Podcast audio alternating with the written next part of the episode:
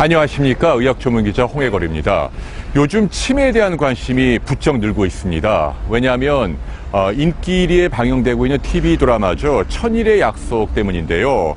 여기에 여주인공 수혜 씨가 다름 아닌 조기 치매 환자로 나오고 있습니다.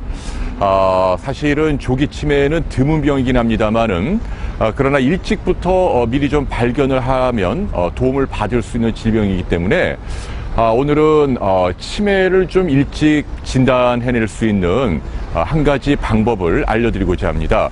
바로 건망증을 정확하게 구분하는 거죠. 어, 정상적으로 누구나 경험하는 이른바 양성 건망증이 있는가 하면요.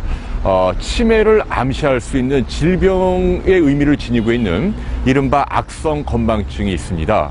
이 두 가지를 어떻게 구분하느냐면요. 첫 번째 기준이 네, 약속 사실 자체도 어, 모르는 경우가 해당이 됩니다. 아, 그러니까 언제 어디에서 누구를 만나기로 했다.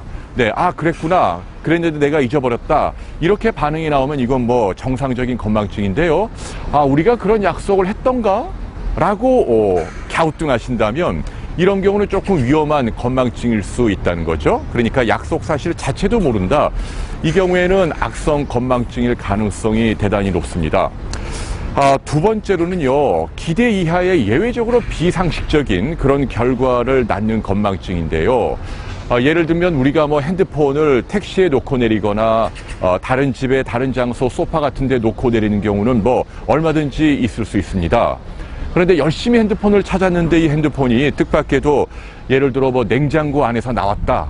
이런 경우는 사실은 심상치 않은 건망증일 가능성이 높다는 거죠. 아니면 뭐 TV를 틀었는데 예컨대 뭐, 어, 뭐 이명박 대통령이 나왔다. 아, 어, 근데 만일 어, 이 대통령을 몰라본다라고 한다면 이런 경우는 조금 수상한 건망증이죠. 예를 들어 뭐 제가 TV에 나왔는데 아 저 사람 어디서 본 것 같기도 한데 잘 모르겠는데 이름이 뭘까? 이런 거는 뭐 지극히 정상적인데요.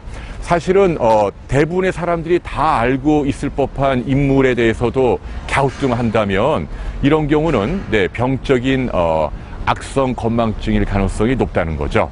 네, 그래서 건망증이 있을 때 지금 제가 말씀드린 악성 건망증에 해당되는 분이라고 한다면 아, 가까운 정신과나 신경과 의사를 만나서 어, 치매 조기 진단에 나서 주십시오. 어, 일찍 진단이 내려지면 치료할 수 있는 약물들이 있습니다 라는 말씀을 드리고 싶습니다.